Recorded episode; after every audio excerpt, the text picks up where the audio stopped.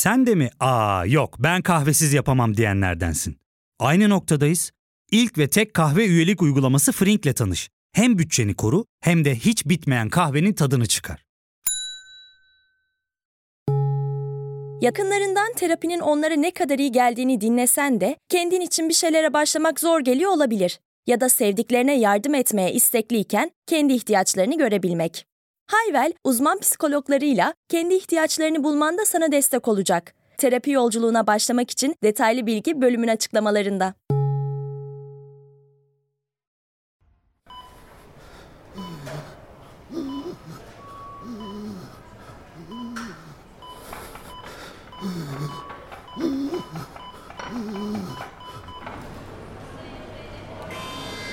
Dikkat dikkat.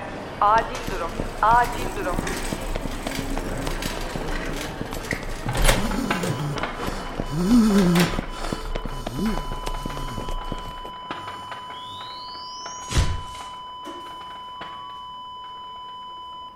Hastayı kaybettik. Ölüm saati 18.26. Bu hafta kaçıncı oldu bu? 10. mu? 12. Amy'nin vardiyasındaki 12. ölüm. Hiç normal değil. Amy yalnız mıydı? Ben Sezgi Aksu. Burası Karanlık Dosyalar. Bugün sizlere Amerika'nın en tehlikeli hemşiresi olarak nam salan Charles Edmund Cullen dosyasını seçtim. Ne dersiniz? Serumlarımızı takalım mı?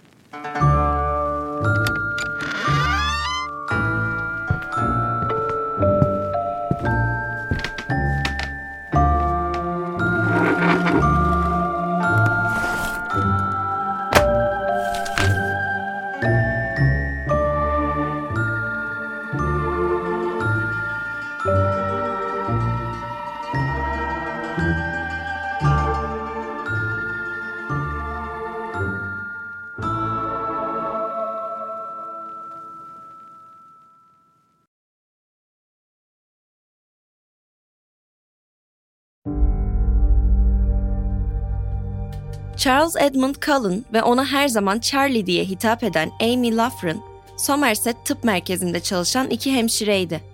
Amy uzun zamandır Somerset'te çalışıyordu. Cullen ise birkaç aydır burada çalışıyordu. Neredeyse her gece aynı vardiyada çalıştıklarından Amy ve Cullen gitgide daha da yakın oluyorlardı. Cullen oldukça nazik, eğlenceli ve tecrübeli bir hemşireydi. Amy ona ve iş bilgisine çok güveniyordu. Cullen kendi vardiyası dışında bile başka hastalarla ilgilenir, herkese destek olurdu. Kısa bir sürede Cullen ve Amy iki iş arkadaşından öte yakın arkadaş oldular. Her gün birlikte yemek yiyorlardı. Hatta kendi aralarında acil durum diye bahsettikleri bir pizza siparişleri bile vardı. Biri diğerine acil durum dediğinde verdikleri pizza siparişinin geldiği anlaşılıyordu. Acil durum Amy. Acil durum. Mantar koydurmayı unutmadın umarım. Bir gece vardiyasında acil durum uyarısı tekrar duyuldu. Acil durum. Acil durum. Ama bu sefer bu ses pizzanın değil, ölmekte olan bir hastanın habercisiydi. O gece Eleanor Stoker isimli 60 yaşındaki kadın tedavisi gayet iyi giderken sessiz sedasız öldü. O gün Amy kalp hastalığı yüzünden vardiya sırasında rahatsızlanmıştı. Hastalığın etkisiyle hissettiği sıkışmışlık ve kafa karışıklığı ona ne yaptığını, hangi hastaya baktığını unutturmuştu. Amy'ye göre hastanın ölümünden 1-2 saat önce odasına gelmiş, kadının başucunda bekleyen eşiyle konuşmuş ve her zamanki serumunu takıp gitmişti. Peki Eleanor her şey yolunda giderken neden bir anda hayatını kaybetti? Amy farkında olmadan ne yapmış olabilirdi ki? Eleanor'un ölümü Amy'yi şoka uğrattı. Çünkü benzer ölümler yakın zamanda birkaç kez daha yaşanmıştı. Cullen Amy'ye moral vermeye çalıştı. Ya daha iki saat önce oradaydım. İlacını verdim, her şeyi kontrol ettim. Öyle değil mi? Of, hatırlamıyorum. Ya, yanlış bir şey mi yaptım ben Charlie? Hayır Amy hayır. Sakin ol. Oradaydım. E, değil mi? Sen gördün beni. Hasta yoğun bakımdaydı Amy. Her zaman hayati risk var. Amy'nin kalp rahatsızlığını bilen tek kişi Cullen'dı ve bu şekilde hastanede çalışması doğru değildi. Her an bir hata yapabilir ve birilerinin hayatını tehlikeye sokabilirdi. Ancak tedavi olması demek işine ara vermesi demekti. Ve bunu yapamazdı. Cullen onun sırrını sakladı. Eleanor'un ölümünden sonra hastanenin heyet müdürü Mary Land, avukatlar eşliğinde art arda gerçekleşmekte olan ölüm dosyaları hakkında bir rapor yazdı. Burada ölümlerin doğal sebeplerle gerçekleşmiş olduğu yazıyordu. Hastanenin itibarına zarar verebilecek şüpheli hiçbir durum gözükmüyordu. Ta ki New Jersey savcılığı cinayet masasının iki önemli ismi olaya müdahil olana kadar. Dedektif Brown ve Dedektif Baldwin art arda gerçekleşen ve benzer şüpheler taşıyan ölüm dosyaları ile ilgili Somerset heyetinin peşindeydi. Brown ve Baldwin, Maryland'ın yazdığı rapora baktı. Raporda neredeyse hiçbir şey yoktu. Sadece ölen hastaların isimleri yazıyordu. Ancak Dedektif Brown bu dosyanın altında yazılmayandan daha fazlası olduğunu biliyordu. Bu yüzden davanın peşinden gidecekti.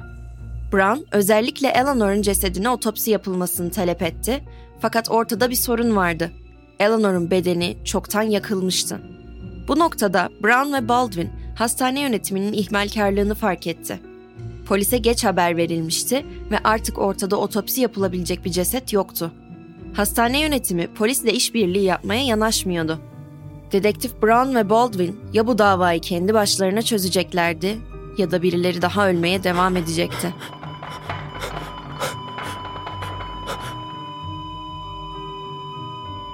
Ve öyle de oldu. Bir kişi daha öldü ve sonra bir kişi daha. Somerset'in yoğun bakım ünitesinde ölüm oranları artıyordu. Ölenlerin kanlarında yüksek oranda digoksin veya insülin vardı. Ölümlerle doğru orantılı artan bir şey daha vardı. Somerset'in ilaç kayıtları. Diğer hastanelerin aksine yeni teknolojiler kullanılan bu hastanede Pyxis kayıtları olarak bilinen bir sistem kuruluydu.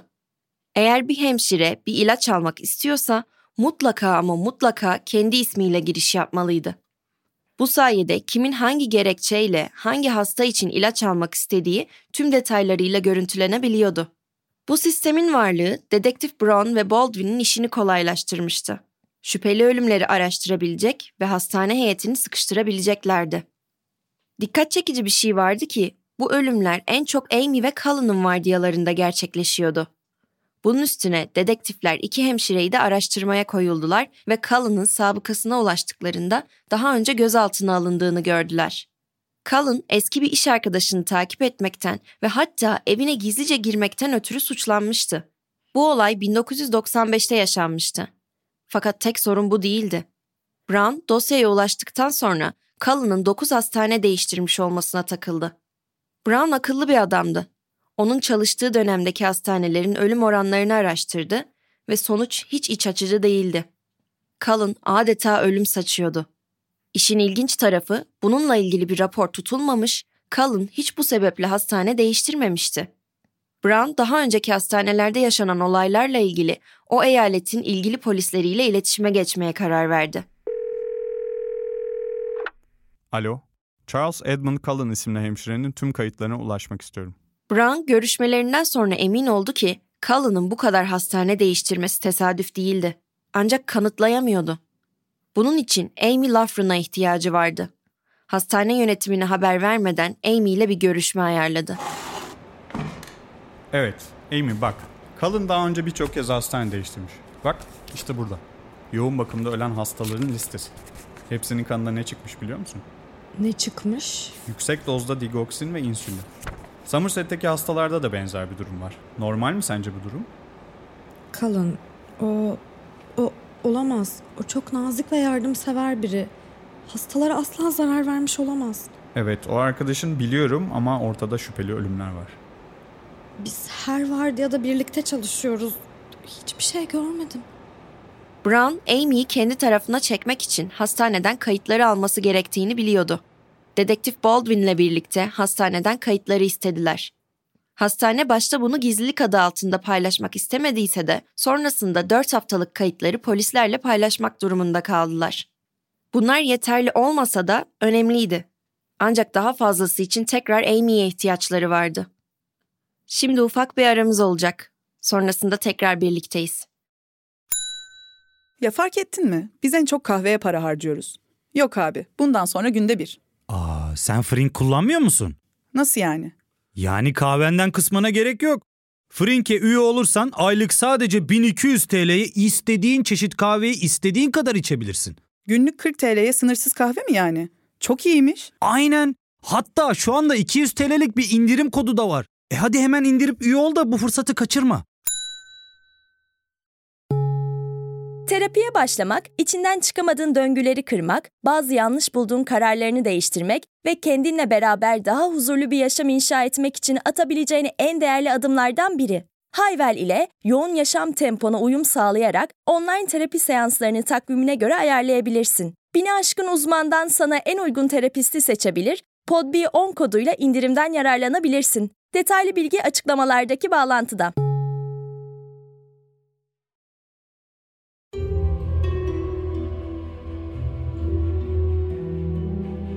Brown elindeki 4 sayfalık ilaç kullanım kayıtlarını Amy'ye gösterdi. Amy kayıtlara göz attıktan sonra Cullen'ın defalarca kez digoksin ve insülin almak için sisteme giriş yaptığını gördü. Şokla karışık bir üzüntü yaşayan Amy, arkadaşının hastaları zehirleyen ve ölümüne sebebiyet veren biri olduğuna ikna oldu. Her şey oldukça barizdi. Cullen, digoksin veya insülinleri hastaların serumlarına ekliyordu. Cullen bu esnada Somerset yönetimi tarafından kovuldu. Ama hastane ona gerekçe olarak iş başvurusunda yalan söylemesini gösterdi. Cullen'ı hiçbir şekilde hastanedeki ölümlerle suçlamıyorlardı. Çünkü hastane kendi itibarını zedelemek istemiyordu. Onlara göre ortada şüpheli bir durum yoktu. Zaten hastanenin yoğun bakımında yatan tüm hastalar ölüme yakındı. Ama bu hemşirenin olduğu yerde ölüm bir ihtimal değil, tek gerçekti. Amy kayıtları bastıktan sonra Brown ve Baldwin'le tekrar buluştu. Dedektifler sonunda bu kayıtları delil olarak kabul ettiler ve Cullen'ın peşine düştüler. Amy'nin yapması gereken bir şey daha vardı. Bunca yıldır kimsenin Cullen'a yaptıramadığı bir şey. İtiraf ettirmek ve onu durdurmak. Amy, arkadaşına ihanet etme hissiyle dolmuş olsa da doğru olanı yapmalıydı. Her zaman birlikte gittikleri o restorana gidecekler ve Amy, Cullen'a orada her şeyi itiraf ettirecekti. Korku içinde olduğu kadar merak içindeydi ve bir sorunun cevabını bulamıyordu. Cullen bir iyilik meleği gibi görünürken aslında bir ölüm meleği olabilir miydi? Neden böyle bir şey yapıyordu? 1960 yılında Amerika'nın New Jersey eyaletinde doğan Charles Edmund Cullen, 8 çocuklu kalabalık bir ailenin en küçük ferdiydi. Doğumundan sadece 8 ay sonra babasını kaybetti. Bir yanda tek başına bütün aileyi geçindirmek durumunda kalan anne Florence Cullen, her şeye yetişmekte zorlanıyor, çocuklarına zaman ayıramıyordu. Kendi deyişiyle sefil bir çocukluk geçiren Cullen, ilgisiz, bakımsız ve çelimsiz haliyle okuldaki zorbaların hedefi olmuştu. Henüz küçücük bir çocuk olan Cullen'ın ne zorbalarla mücadele etmeye ne de yaşamaya dair en ufak bir isteği yoktu. Onun aklında sadece hayatını sonlandırma düşünceleri dolaşıyordu. Bunun için ilk girişimini 9 yaşında kimya laboratuvarındaki kimyasalları içerek gerçekleştirdi.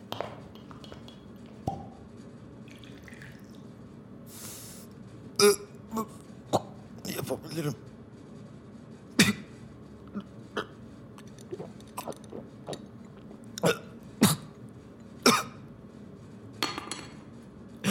Bu Edmund'un başarısızlıkla sonuçlanan ilk intihar girişimiydi ve sonuncu olmayacaktı. Zorluk ve sefalet içinde geçen hayatı, annesinin trafik kazasında hayatını kaybetmesiyle iyice yokuş aşağı gitmeye başladı. 17 yaşında trafik kazasında annesini kaybeden Edmund'un kendisine ve etrafına zarar verme eğilimi artmış, davranışları dengesiz bir hal almaya başlamıştı. Kaza esnasında arabayı kullanan kişi kız kardeşiydi. Cullen kardeşini hiçbir zaman affetmedi ve ona karşı korkunç bir nefret duydu. Bu olaydan birkaç ay sonra okul arkadaşlarıyla beraber gittiği bir partide hiç eğlenmiyor, kendisine zorbalık yapanlara tehditkar bakışlar atıyordu. Onlara karşı içinde zapt edemediği öfkesi acemi bir intikam planına dönüştü. Cullen ona zorbalık yapanların içkilerine fare zehri katacaktı. Bunu gerçekten yaptı. O partideki herkes o gece hastaneye kaldırıldı. Neyse ki kimse ölmedi. Okuldakiler bu olay sonrası Cullen'a zorbalık yapmayı kestiler. Ancak bu sefer de ondan korktukları için onunla arkadaşlık etmiyorlardı. Okulda hissettiği yalnızlık ve mutsuzluk onun için katlanılamaz bir hal almaya başlamıştı. Kısa bir süre sonra liseden ayrıldı ve donanmaya katılma kararı aldı. Bu kararı aslında Cullen için bir umut ışığıydı. Çünkü o, hayatlarında sahip oldukları şeyler için hiçbir çaba sarf etmesine gerek olmayan, nefret ettiği yaşıtlarından kurtulup ülkesi için işe yarar bir şeyler yapmak istiyordu. Burada sık sık geminin doktoruna yardım ediyor, şırıngalar ve deney tüpleriyle vakit geçiriyordu. Cullen'ın tıbba olan ilgisini fark eden doktor, bu hevesli genç adamı hemşire olması için yüreklendirdi. Ancak doktorun bilmediği ve bir türlü fark etmediği şey Cullen'ın akıl sağlığının gitgide daha da kötüleştiğiydi. Cullen üniforma yerine cerrah önlüğü giyiyor, maske ve lateks eldivenler takıyordu. Gemidekiler onun bu halleriyle alay ediyor, zorbalık yapıyor ve onu taciz ediyorlardı. Burada da tutunamayan Cullen birkaç kez intihara teşebbüs etti ve nihayet 1984'te hastaneden taburcu edilmeden önce psikiyatri servisine yatırıldı. Taburcu olduktan sonra doktorunun yönlendirmesine uyarak hemşirelik okuluna kaydoldu. Hayatı ilk defa yolunda gidiyordu. Hocaları çalışkanlığını ve azmini takdir ettiğinden onu çalışma yaptığı sınıfın başkanı seçmişti. Bu hemşirelik kariyeri için önemli bir adımdı. Cullen okuluna devam ettiği süreçte geçimini sağlamak için bir restoranda çalışmaya başladı. Orada tanıştığı şef Adrienne Baum ile birbirlerine aşık oldular ve Cullen hemşirelik okulundan mezun olur olmaz evlendiler. Kısa bir süre sonra New Jersey Livingston'daki St. Barnabas Tıp Merkezi'nde bir iş buldu. Onun için her şey yolunda gidiyordu. Sevdiği işi yapıyor ve sevdiği kadınla evliydi. Üstelik bir çocuğu olacaktı. Çiftin evlendikleri yıl ilk kızları dünyaya geldi. Ancak bu haber sadece kısa süreliğine iyi gelmişti Cullen'a. Birkaç ay sonra hem hemşire hem baba hem koca olmanın stresi fazla gelmeye başladı. Hastane nöbetlerinin üstüne bebek ağlamaları uyumasına engel oluyordu. Uyuyamadıkça daha da sinirli bir insan haline geldi.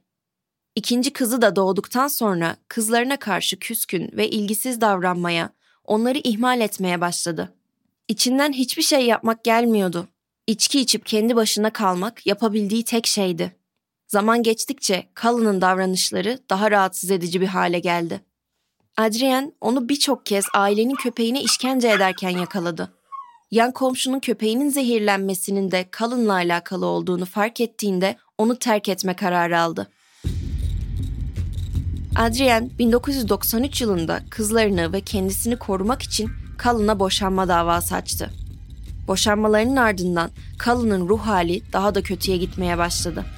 Kendini hastanelere ve yardıma muhtaç insanlara adadığını hissediyordu. Hemşire olarak başarılı ve bilgili olduğunu biliyordu.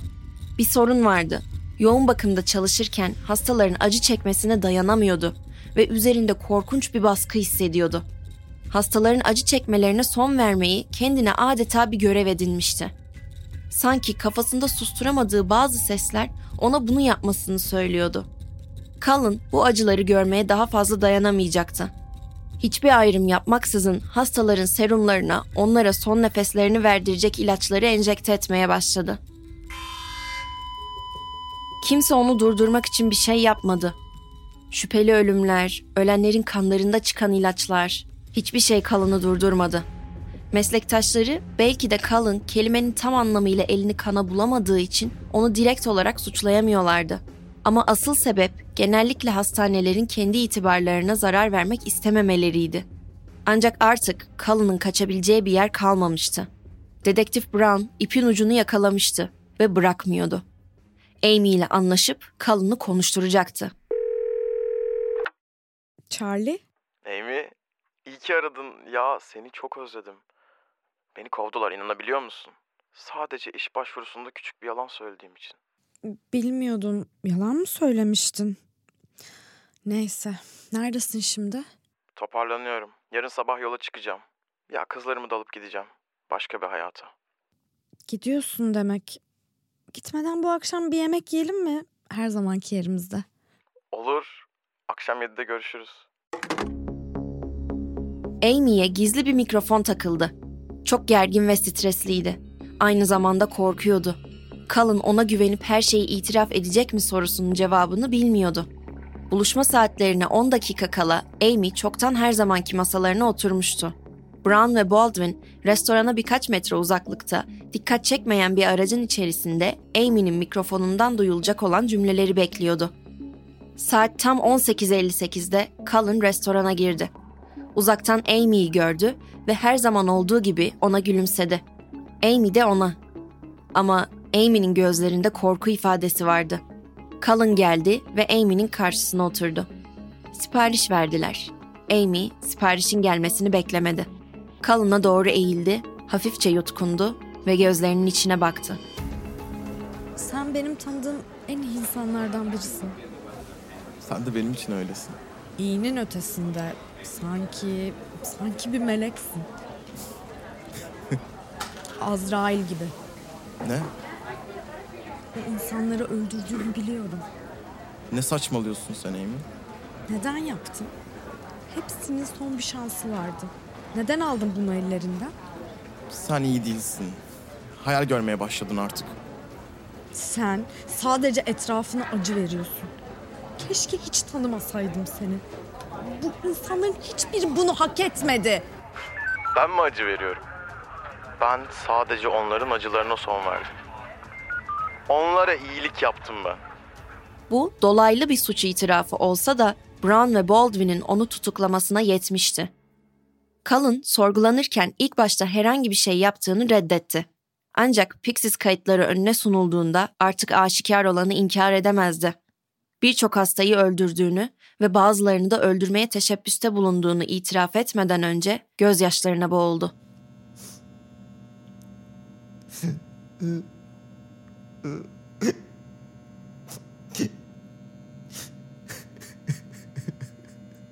Duramadım. Onların acı çekmesine dayanamıyordum. Ben, ben yalnızca acılarına son verdim. Ya, kimse de beni durdurmadı. Hiç kimse.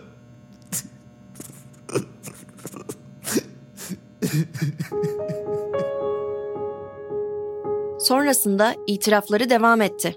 Dedektiflere son 16 yılda yaklaşık 40 insan öldürdüğünü söyledi. Bu sayıdan emin değildi. Çünkü içine insülin, digoksin veya epinefrin koyduğu serumları önceden hazırlıyor, kendi vardiyası dışında bile insanları öldürmeye devam ediyordu. Dedektiflerin zorlamasıyla kesin olarak hatırladığı 29 cinayetini itiraf etti. Mahkeme sırasında katledilen hastalardan birinin yakını, Cullen'ı insanların acılarına son veren bir tür merhamet meleği olarak tanımladı. Bu, Cullen'ın savunmasına gönderme yaparak ironik bir tonla söylenmişti. Ancak bu olayın ardından seri katil Cullen basında ölüm meleği olarak anılmaya başladı. Hapishaneye girdikten birkaç yıl sonra Cullen eski bir kız arkadaşının bir akrabasına böbreğini bağışladı. Cullen'ın avukatı kişinin ismini açıklamadı ama Cullen'ın bu bağışla ilgili yaptığı açıklamayı aktardı. Herkes olduğu gibi ona da sadece yardım etmek istemiştim. Charles Edmund Cullen halen New Jersey eyalet hapishanesinde cezasını çekmeye ve daha fazla kurbanı tespit etmek için dedektiflerle çalışmaya devam ediyor. Şimdiye kadar yalnızca 40 cinayeti kabul etmiş ve 29 cinayetten hüküm giymiş olmasına rağmen dedektifler onun 300'e kadar ölümden sorumlu olduğunu düşünüyor. Eğer dedektiflerin tahmini doğruysa bu sayı onu dünyanın en azılı seri katili yapıyor. Evet, bu haftanın sizler için seçtiğim karanlık dosyasının sonuna geldik. Bir sonraki karanlık dosyada görüşmek üzere. Kendinize iyi bakın.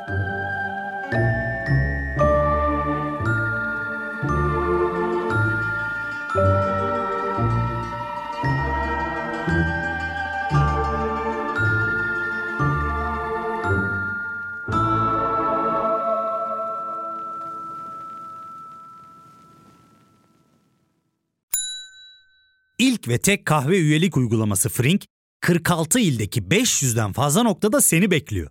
Açıklamadaki kodu girerek sana özel 200 TL'lik indirimden faydalanmayı unutma. Hadi sen de Frink üyeliğini başlat, kahven hiç bitmesin. Hem bugününe hem yarınına katacaklarıyla terapi yolculuğuna ve daha iyi hissetmeye bugün Hayvel ile başla. Açıklamadaki linkten Hayvel'i indir, ücretsiz tanışma görüşmelerinin ardından bütçene uygun seans paketini seç ve terapi yolculuğuna başla.